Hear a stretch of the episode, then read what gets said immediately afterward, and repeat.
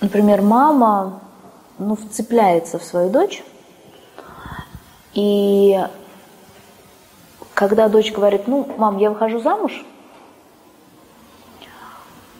там завтра свадьба или нет, вот э, нам нужно твое благословение, мы завтра придем с мужем, я тебя познакомлю, потому что мы не можем пожениться без того, чтобы ты познакомилась со своим мужем. А, как вы думаете, что будет завтра утром? Микарда как минимум. Со скорой помощью, со всеми делами, со всеми вытекающими э,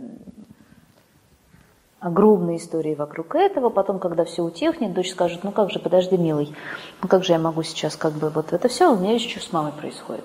Давай еще немножко подождем, она сейчас подлечится, придет в себя, и мы как бы придем в гости и познакомимся. Он, естественно, как рыцарь говорит, ну конечно, ты что, это же святое. Вот мама немножко подлечилась, пришла в себя. Дочь говорит, мам, ну так... Э, э, мама говорит, ну да, конечно, я же должна познакомиться с твоим избранником. Давай завтра.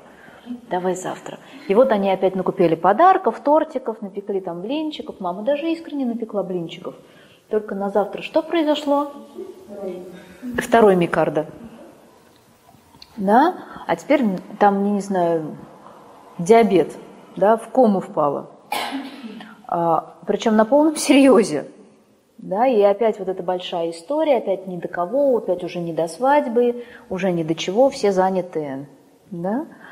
А, и по сути получается так, что всю уже дочь говорит, слушай, говорит, милый,